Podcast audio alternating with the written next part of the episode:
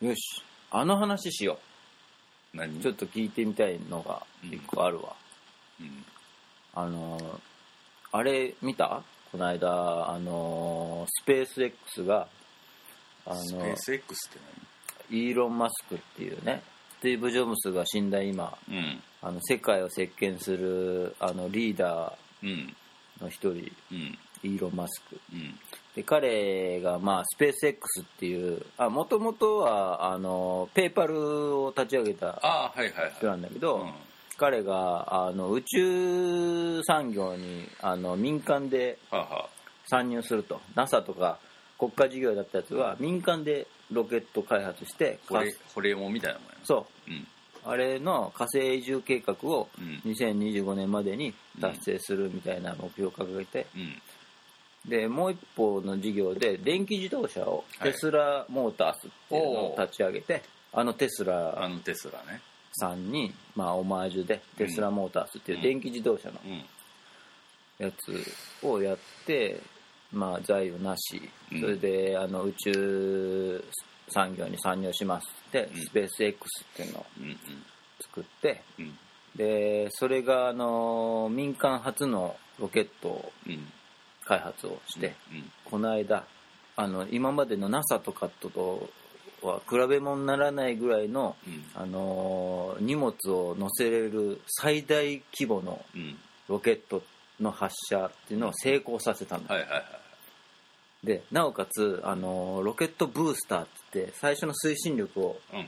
やするやつがうん自動で元の基地に戻ってくると、ああはいはい。で着陸してピタッみたいなやつをルンバみたいなね。そう。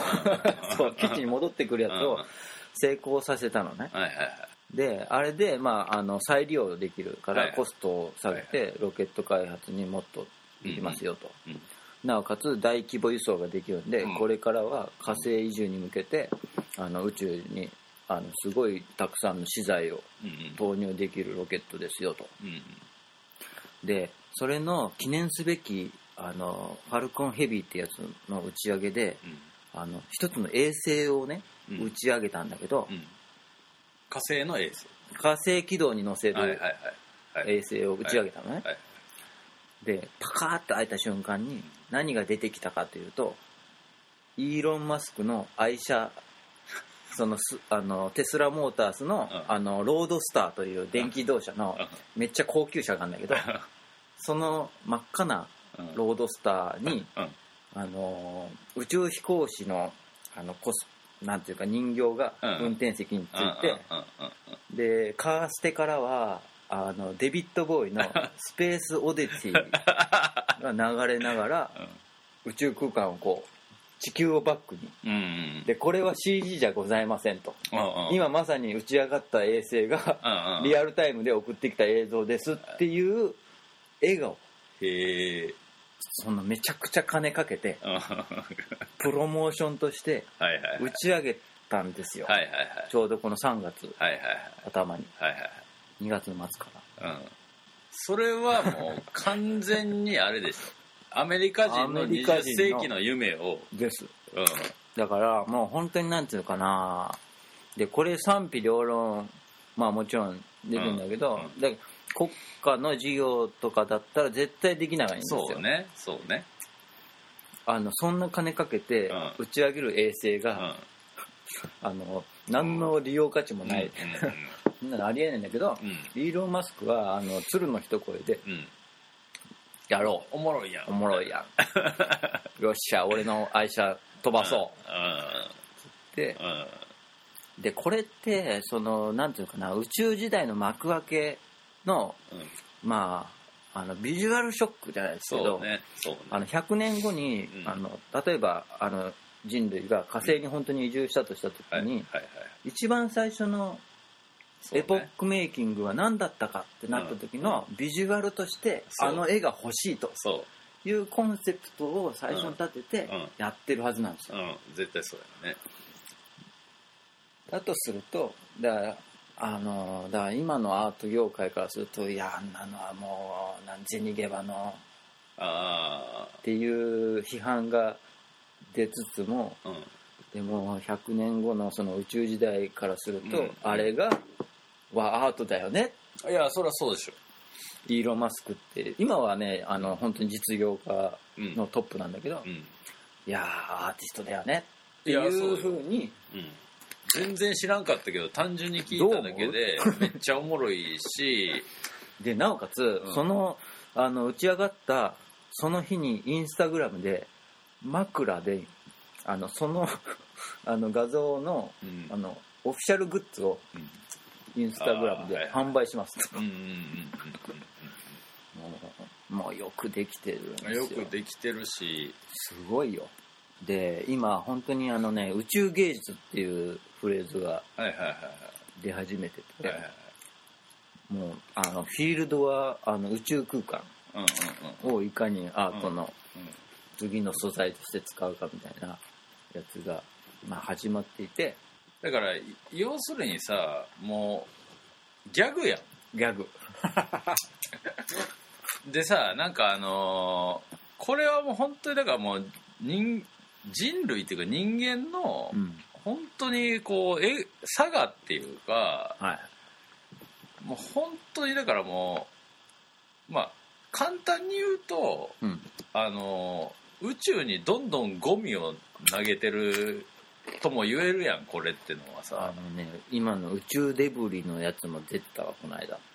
ああすでに。今すでに。そも のすごいゴミがうだって軌道上に。そうだってゼログラビティでも語られてたしあの何やっけあのう度胸星じゃプラネテスかなんかでもそういうのがあったけどもう今はもうあの昔から打ち上げてた衛星の廃棄物でそ それを避けてその打ち上げ地球の圏外に出ることすら難しいぐらい。でもそれは宇宙やからっつって誰も考えてないっていうかさエコの範疇に入ってないところででだからそういう民間企業が出てくるんでしょうねこれからは。うんそうそうそう。宇宙デブリ回収業者始めましたみうん、でもそれってもうだってアートっていうものをものすごくなんていうかだから完全に不生命というか、たいな、えっと、種種としては全く必要のないものっていうのの、まあ、超アメリカ人的な一個の表現やなそれはほんまに。でもちょっともう一個思ったのはあのそれが瞬時にプロモーションになるっていうことの、この状態にはもはやアートは関係ないなって思っちゃった。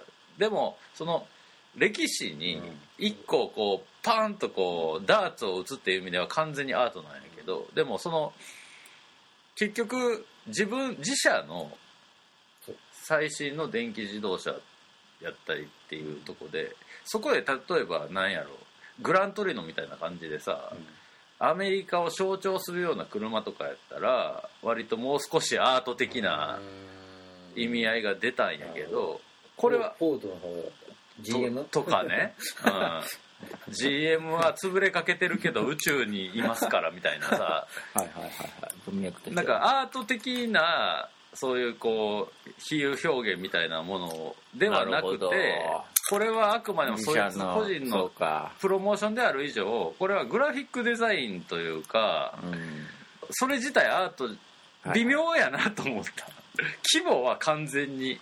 てかだから規模を持ってこれはアートだっていうのってアートのやつらの怠慢っていうかさはいはいはいはだからむしろ表現としてはこれはプロモーションいなるほど。まあそうだね。って思った。うん話聞いてるだけやと、うんうんうん。これいやこういうのこそアートだよみたいなこと言うやつのアートってアート関係者ってちょっともうアートの終わりをもう認めたようなもんじゃねえかみたいな。いやなんもうちょいできたやろって言うべきちゃうそれはみたいな。気がちょっとしちゃった。いい意見だね。よかった。その話聞きたかった。よ、うん、なるほど。うんいやだからあのいわゆるねあの僕がこう今目指してる階段のうん。トップにうん。一人はイーロン・マスクがいるわけですよ、はいはいはいはい。なるほど。で彼が宇宙芸術みたいなやつうん。に手出して、あの支援すると。うん。でそのね後頭部を叩きに行く係として、はいはいはいはい。そのイーロン・マスクを誰が鈴をつけるじゃないですけど利休の役をするのかとそれで僕打ちあ打ち打ち上げたんですよ。え？宇宙芸術なんてのはもう古いと。出たね。言うてもあの火星軌道なんていうのは太陽系の中のはいはい。あれなんでうん。まあゆう広大な宇宙からしたらもう近所ですよ。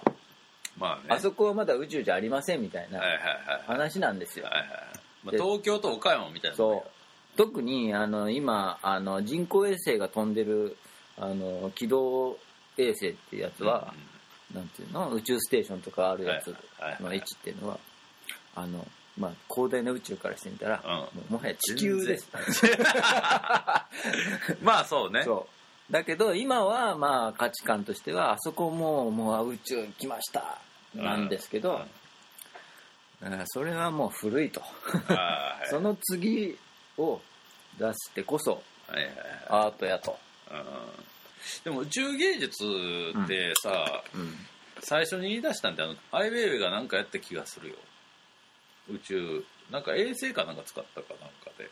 はいはいはい。なんかやった気がするけど。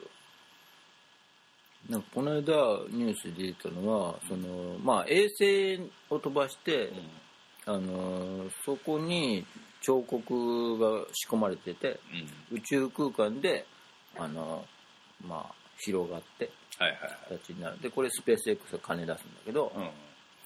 あのなんかあの太陽光パネルの力でパカッて開いてうん。ニョロニョロニョロニョロニョロっつってうんうん。バルーンみたいなのが出てきて、うん。それが巨大なあのナイフみたいな形。ほんほんほん。エヴァンゲリオンですよあリアルエヴァンゲリオンのああのロンギヌスの槍みたいなやつが宇宙空間にニョンってなる彫刻をあの打ち上げます。やつが発表されてまたゴミを増やすな。うんゴミ増やすよね。俺がね一番ねいいなと思ってるのはあのチンポムが、うん。あのー宇宙芸術の走りあれだたたけしの記憶だったかな。なんか地球をモチーフにうん。うん作品うん。作ってくださいみたいなうん。オファーの時に出した案がうん。これめっちゃいいなと思ったのがうん。あの地球に対してここにキャプションをつけると。ああっていうアイデアを出したのチンポンが、実現するか分かんないけど、もしやれるんだったらあの地球 まあだからなそのあ地球を一つのアートアート作品とし作品としてて、まあ、キャンバスに収めたという体ででキャプションをここに。相当でかいけどな そう。そのキャプション自体。ああ面白いなと思って、うん。これはいいと思う。ぜひやってくれと思ったのは。それ宇宙芸術というんだったらそれまさにあのそんななんかロンギヌスなクソみたいなあの彫刻飛ばすぐらいだったら よっぽどチンプムの方がいいいやだからほんまにだからすごい子供みたいなアイデアみたいなのの方が案外おもろそうじゃない？うん。なんかあの宇宙にさめっちゃでかい虫眼鏡みたいなのさ設置してさおなんかあの子供の時にさ虫眼鏡で太陽光でアリ焼いたみたいな感じでなんか地球焼いちゃう？地球の一部分を焼くみたいいやー宇宙空間にあのそんなの置いたらものすごい焼けるよね。な焼けると思うよ。焼けるっていうか何かが起きるよな。そんなの地球に向けたらもうやばいよ。いやでも穴もが開くんじゃない？うもうでもこれ自体もあれやんな。だから宇宙芸術って言ってるのももう本当に西洋美術の、うん。いわゆる日本が大学で教えてるようなアートのうん。もうもうい石を一個一個積み上げていくののもうほんま限界を感じるよね。なんか今だから玉美が東大と一緒にあの人工衛星打ち上げプロジェクトっていうのをやってて、まあ、宇宙芸術なんかな？なんか人工衛星使ったアートプロジェクトを。うん。だからまあ気持ちはわかるんよ。な、うん。だからあとノムさんが今やってる脳も、うん、要するにミクロとマクロで同じベクトルでうん、あるわけやある意味。まあ脳というか高次元なのよ俺が言ってるの。はいや脳はだから高次元をやるためにやっぱ脳をやらないとああそういうことかだから宇宙芸術の次はね高次元芸術。うん、ただまあまだだから俺はまだ早い。昔だからあのアートコアで絵画は終わったっていうふうに考えた方がいいんちゃうかって思った時もあったんやけどあのとはいえいわゆるオールドスクールというかいわゆるスタンダードの絵画表現っていうのはなくならへんなって思うのは要するにその人間が現実にアクセスしてるいろんなものっていうのがどんどん変化してて例えばテレビが地デジになってハイビジョンになったりとか、い携帯のスマホとか、それによってあの色彩感覚は完全に変わってるんやんかこの数もうこの10年でも変わってると思うわ俺。うん。だから例えばなんやろデジタルでまあデジタルで描く絵絵の人も増えたっていうのもあんねんけどうん。ちなみに俺先月ペンタブ買ったから俺デジタルのペイントで次の10の時作品出そうと思ってるんだけどそのあのデジタルでペイントをするのかアナログでペイントをするのかでもまず色彩感覚は違うんやけどそもそもその見てる着てるもので感覚って変わるからそれがある限りいいわゆるペイント表現っていうのは常にその時代を反映し続けるものであるからなんかその変化も面白いなと思って。まあそれはもちろんあるうん。なんていうかな色彩とかあと図像に関する感性の違いみたいな。だからこれもアートコアで昔話してたかもしれんけどあのアウトラインの太さとかのトレンドとかも変わるからさアニメとか見ててもそうじゃないけど、まあアウトラインに色つけるとかね。そうそうそうそうそう。アウトラインに色をつけるためにアウトラインにアウトラインを作る。ミスターがやってる。やそう。つね。うん。だからやっぱりその僕らがまあやりたいと思ってるローブルアートっていうのはうん。結局大衆のアートやから大衆カルチャーの中のうん。から抽出されているわけよそのあらゆる表現。もしくはそいつ個人のドロドロした何かから。はい。でもどっちにしたって何かしらの影響を絶対に受けてるわけやし、でそれ自体はやっぱりあの終わることはないねんなやっぱり、うん。うん、そこが僕は面白いなと思ってて。まあまあもちろん同時にノムさんみたいにこうその今の最新の科学と、いや例えばね、うん。その人間の視細胞のメカニズム自体はうん、数万年変わってないわけですよ。あの見る細胞ね。見れる細胞、だからあの色を感知する細胞とうん。あの明暗を感知する細胞っていうのが、まあうん。網膜の中に配置されてんだけどうん。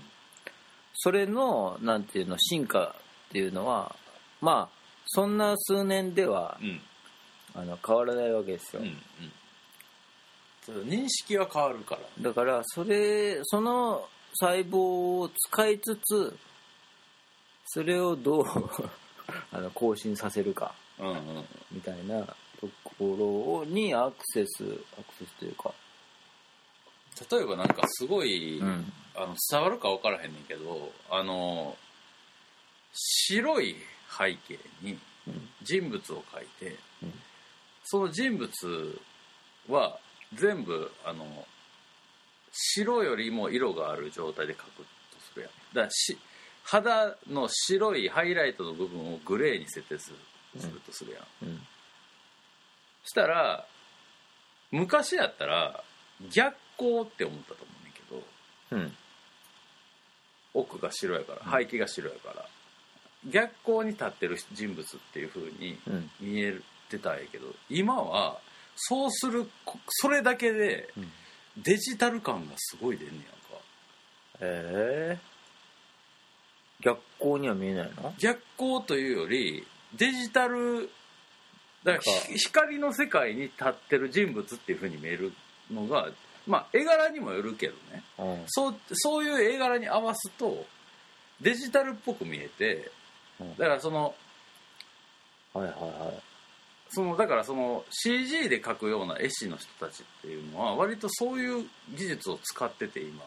今かどうか分からんけど俺が、うん。あそうかって思ったのがそれやねん。だからそのあのうん。要は例えば RGB と CMYK の話ってもうずっとこのうん。ラジオでやってんねんけど、うん。そのデジタルで書いたのをアナログに落とし込む時に印刷になる時にどうやってデジタル感を残すかっていう実験が、まあ、それ自体を作品にする人もいっぱいいたんやけどメラボとかはじめでも今結構ナチュラルにそれできてる人がいてその人がやってる光の表現っていうのはほぼそれやねんな。俺の見見立てやと。逆に逆光を逆光の表現にしたかったらどうすほぼ人物を黒にするんじゃない？より？うん。だから目だけ目だけあるみたいな。極端だね。だからそのうん。漫画的表現にどんどん近づいていく。なるほど。新しい経験が入ってんだなデジタル的な。そうそうそうそうそう。う、ん。だから昔はさ人物を描く時って人物を浮き立たせたいから背景をグレーにして人物の中で0から100までのさはいはいはい。ハイライトをつけたりとかによったんやけどデジタルは逆転しててさ、あそうなんだ。うん、コントラストはむしろ背景との方が強いわけだ。そうそうそう。そその方がデジタル感が出るの。モニターで見てる感じがすんねんなすなるほど。うん。なるほど。うん。まあ、俺の感覚かもしれんけどでも割とそれウエストスタイルじゃないですか。普通にやってる人多い気がするけど。へえ。ちょっとあのー、テーマイミスですけど10周年なんであの野村君も参加するわけやしはい。ちょっとモグラグ10年に向けてちょっとお祝いのメッセージもらっていいですか？ああえっ、とモグラグ10周年おめでとうございます。ありがとうございます。いやあのー悪い悪いですけどあの生き証人ですから僕がそうだよね。ええ自負してますよ、はい。あの52組のアーティストが、はい。まあ参加するそうですけどはいあのーその中で僕ほどモグラグを知ってる人いないはずなんで。最古さんじゃないですか。最古さんですよ。まさに。うん、今回の展示作家の中で一番最初に展示したのが古野村い康古い最古さんで大体の変遷ね、この52組、えー見てきたあの生き証人はいはい私はいはい。野村康夫、えーまだラジオも撮ってますし。そうね。はい、はい。あの別にあれですよ。あのー年老いたわけじゃないですよ。最古さんだ。って俺こそが最先端ですから。そう。いやいやまあうちも常にフレッシュな作家をね。いやどんなにフレッシュで俺こそが最先端。それをこの10周年に俺も出してきますよあじゃあそれの意気込みを込めた作品を出してくれるん出ですか？しますよ。もちろんですよ。点点でしょ？点は。点点点ですよ。点出しますよ、お。えじゃあこれはちょっと。ーあの7万円で出すんで。7万円。これ安いですか？激安ですね。最後の価格帯ですよ。僕の。だあってもうあの今年ね。そう。あの家賃60万円の世界にニューヨークにね。するんで、あの桁が2桁変わりますんで、はいはいはい。もうもはやこの価格帯で村康夫をコレクションするのは本当最後そうです。つまりあの今ここでコレクションすれば来年からは2桁増えるわけですよその価値が。ああなるほど。えまるでビットコインえええそうですよ。あの ここでセカンダリ7万投資しておけば。そうです。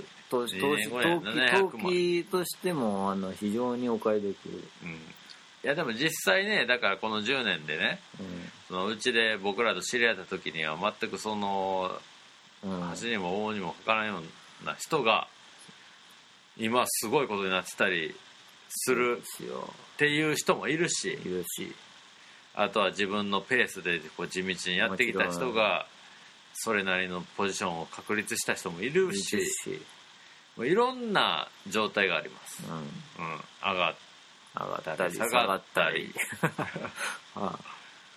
まあいろいろありますけどもね。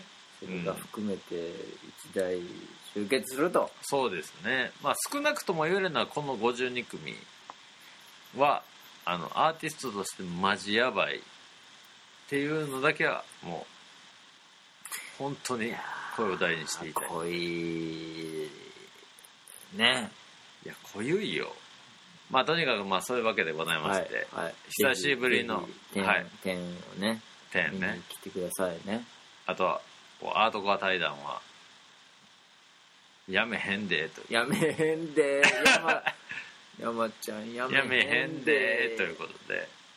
まあちょいちょいねちょいちょいやりますよ。まあまあ一年おきでもいいじゃないですか。まあいいんじゃないですか、うん。全いや然でもやめへんで。うんモグラグが続く限り。うん、なんか割とこういう話もねたまにドロッと出ますから、出ます出ます。はい。まあ、あまり期待せずに待っていていただけたらなと。待つでしょだって。もうこれを追っかけてる人なら。えアートコア追っかけてる人？知らんけどアートコアコアな人。そうコアコアな人はまあまあ何人かいるんと思いたいよね。こんだけいややってるいると信じてね。やってますよもちろん、うん、あなたに話してるんですよこれ。今あなたに語りかけてますんでね。あこれパイオン理論じゃん。はい。初めてここの相互作用によって初めて成立するコミュニケーションパイオンやります？はいいやしゃんと喋りますよこれこそが10周年。やっぱり。もうモグラグも含めてね作家おのおのの10年を振り返っていただける機会になりつつ。あくまでも振り返りだけではよくないんで。そうですよ。だから次のこれからの10 10年年をまあ占うものをみんな出してくるはずなんで。そうですよ。じゃあ10周年展っていうのはね。ただの回顧展ではないいや完次全の展示にに向けた、はい。あのまさにね今の最先端うん、今回作ったやつ。いやそうそういうことやから。はい。とにかくこの点はねもう間違いなく見るべき、まあ、とにかくまあ一線級でやってる人たち52人が最新の作品を出してくるっていう段階で。うんまあその時点ですごい、うん波のアートヘアと並ぶかそれ以上のもんですよこれは本当に。そうですね。10周年はい。アニバーサリーエキシビジョン10ぜひいらしていただきたいなというわけでございましてアートコアでございま3した。時間取りました。はい。またいずれやりましょう、だって1年ぶりなんでね3時間ぐらい流してくださいよ。いやーこれ切らな聞かれへんのちゃうかじゃあありがとうございました。いいじゃないですか。誰も聞いてないんだから。エンディングです、はい、というわけでございまして、久しぶりの野村康夫登場で、うん。あの、アートコア対談って、あの、最近 良くない、ある意味良くない癖なんですけど、はい。大体モグラグラジオって50分番組ぐらいから、大体50分ぐらいで、まあ行っても1時間ぐらいで撮り終えようぜみたいな感じで他のやつは撮るんやけど、そうですよ。アートカー対談なんか最近ね時間無制限みたいな感じで 喋ってそれをうまいこと編集してみたいな感じでノムさんがやってくるんですよ。だから急に多分本編途中で急にテンションが変わった 場所があったかと思いますけども。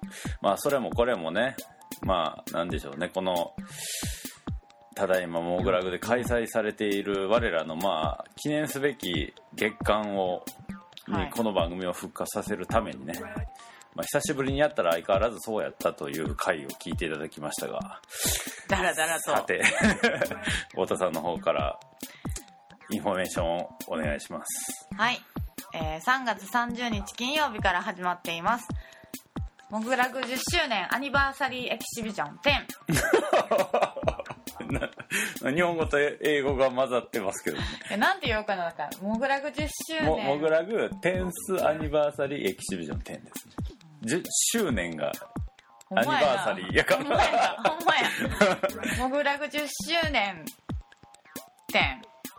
あモグラグ10周年記念展。展まあ一応正式は正式は英語で書いてる。モグラグテンスアニバーサリーエキシビジョン10を開催中です、えー前期は4月8日日曜日までですはい、展覧会自体はまあ今週いっぱいなんですけどまあ一応ね今週は週末にイベントがいくつかありますんでちょっと1個ずつ太田はい、さんの方から、4月6日金曜日15時から20時の間福士千尋さんが喫茶かに開催してくれます。はい。こちら何やら飲み物とカーニーペーパーっていう。おお何それ。フリーペーパーなのかな？うんうんうん。何か出るみたいです。あなるほど。カーニーペーパーがゲットできるのはこの15時から20時のみです。あすごいですね。のみかどうかちょっと分かんない。です、うん。カーニーペーパー全くわかわかんなくていいですね。はい、でそして次の日4月7日土曜日は13時から17時で勝俣秀幸さんが鼻歌似顔絵会を開催してくれます、はい。こちら勝俣さんのオリジナルキャラクター鼻歌風に似顔絵を描いてくれるっていう。そうですね。まあいいろんな場所でたびたびやってる感じですけどね。うん、まあでもこの日に限ってはですねこの7日土曜日はこれはね、まあ、勝間さんには申し訳ないです。けどあくまでも振りですこれはね。ね重要な最も重要なこのこの前期で唯一のあの有料イベントがですね。そうですね。このだってオープニングパーティーだって無実は無料なのにこれでなぜこれを有料にするのかって感じですけど7日の土曜日はですねその勝間さんの似顔絵会終わりで、うん、19時半から21時で「ボティックビレディオ公開収録生だよみんなで仲良く公開処刑」をやります。こちら参加費800円でワンドリンク付きとなっております、はい。えーこれは「モグラグラジオ」のワンコーナー。ワンコーナーって言ってるん。まあ今1個の番組ですね。1個の番組、うん。うん。えっ、とボティックビレディオを。そうですね。僕とまあ DJ サボという人がメインパーソナリティでまあレギュラーメンバーとして勝俣さんそしていつもはあの PA というか音関係の小説をしに来てくれてるシーボーイズのポンチくんこの4人でね。そうですね。もう今週末なんですね。そうですよ。れで結構ねい結構仕込みいるんですよこれ実は。打ち合わせとかしたんですか いやしたんですけどね。いううん、打ち合わせ会もそのうち配信しますけど。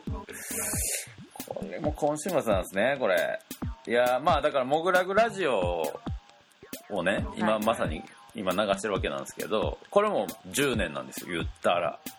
あそうなの？そうモグラグガガレージの1年目の多分4月とかから配信をスタートしてるんでそう。あのーモグラグラジオ10周年なんで絶対何かモグラグラジオを絡めたイベントはやりたいなとは思ってたんですけど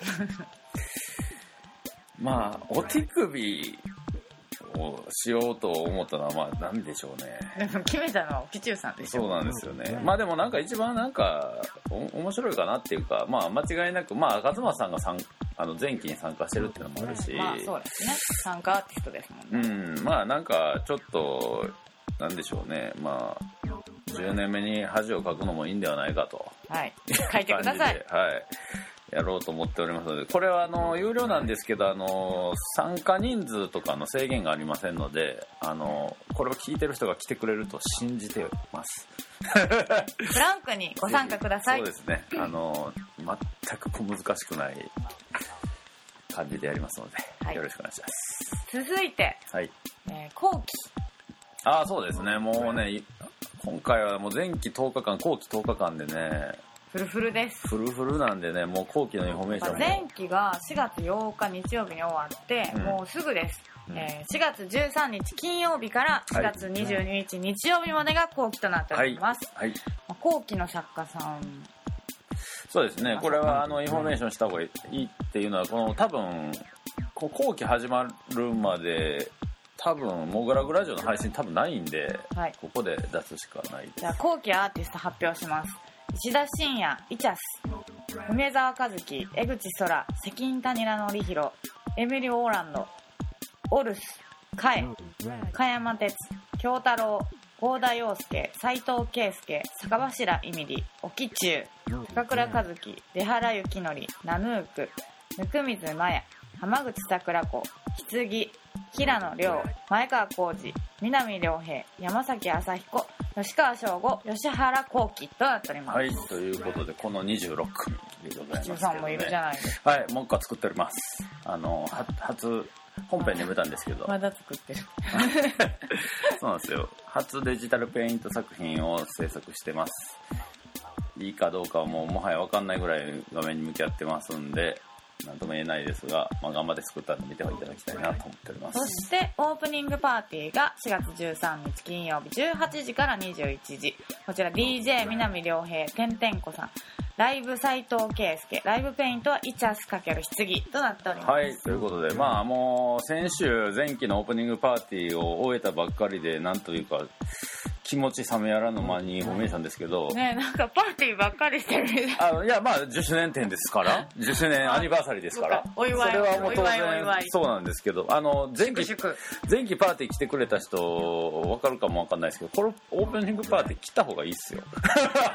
あのなんかいろんなエクスクルーシブがな出来事が起きたり起きなかったりする感じなんで。そうですね、はい、これは、まあ、あの入場無料となっておりますし、まあ、前期もそうだったんですが、まあ、参加アーティスト、ね、東京近郊在住の人はきっとこの日集まるのでではないでしょうか、ぜひお時間ある方はいらしていただきたいなと思っております。これはどなたでもご参加いただけますんでね。よろしくお願いします、はい。そして後期がですねむしろ僕の中では結構まあなんていうんですかね。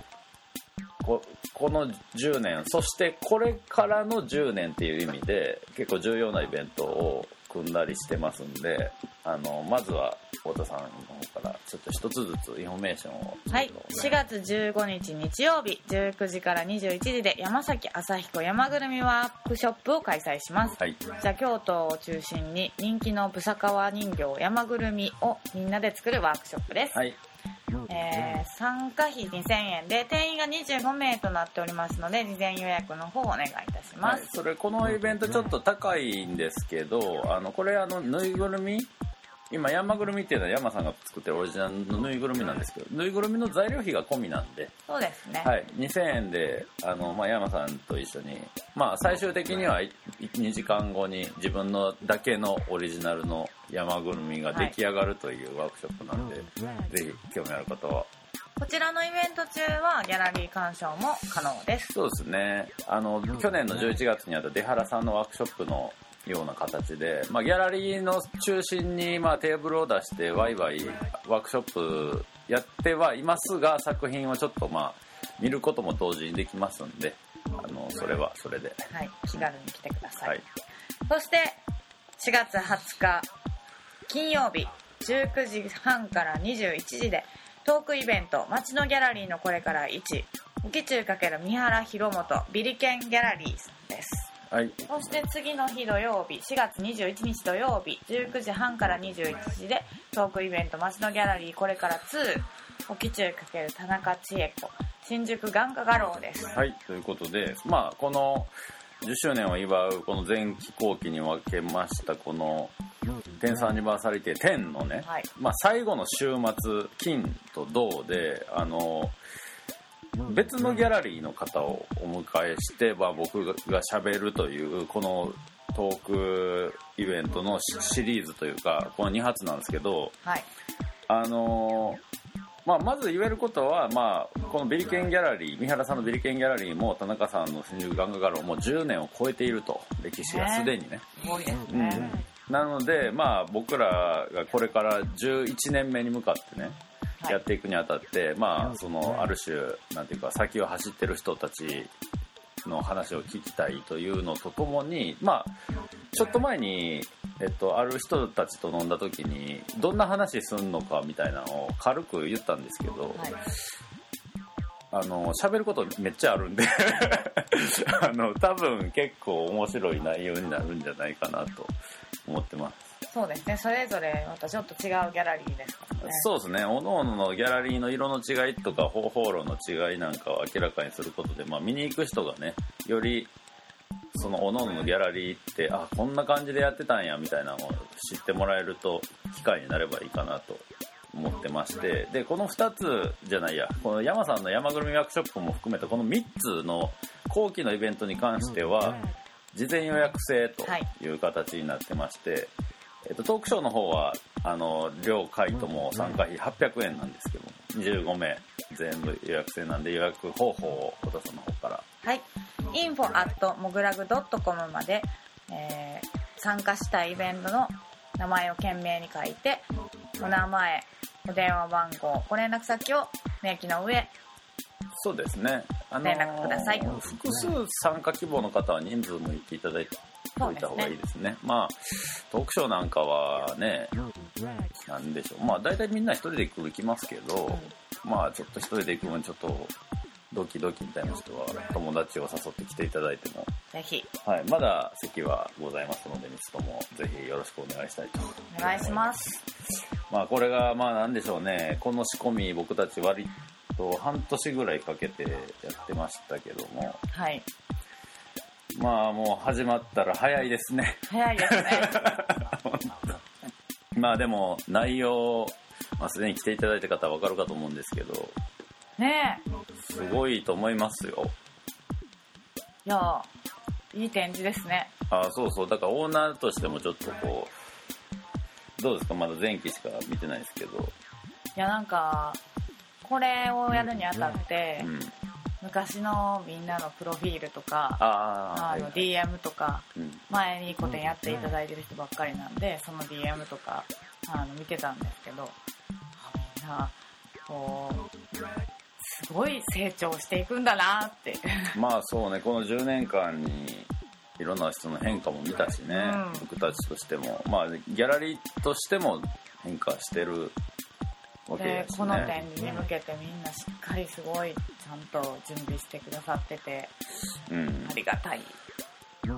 話だなと思ってます。そうですね。まあみんな作品もう本当にバリ気合入ってるというか、えーでかなり天をテーマに考えてくれてる人もいたりあと僕たちを祝ってくれるかのような作品もあったりなんかして、まあ嬉しい限りなんですけどだからといってでも別にうちわ的なノリにはなってないというか、うん。まあもちろん全作品販売してるっていう段階でまあかなりあのギャラリーで何かを出すということもちゃんと織り込み済みやしまあ見に来た人も十分楽しめる濃ゆい内容になってるんじゃないかなと、まあ、これを機会にはあの初めて来るっていう方がいても全然楽しめる内容になってると思います。そうですね。でまあこれをき機に新たに知った作家の動向を今後も追っていったりなんかするとおのおののねこれからも見ていけるという、まあ、機会にぜひしていただきつつまあ楽しんでもらえたらなと。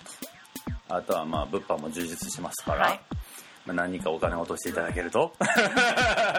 我々としても作家としてもウィンウィンウィンウィンっていやいやわ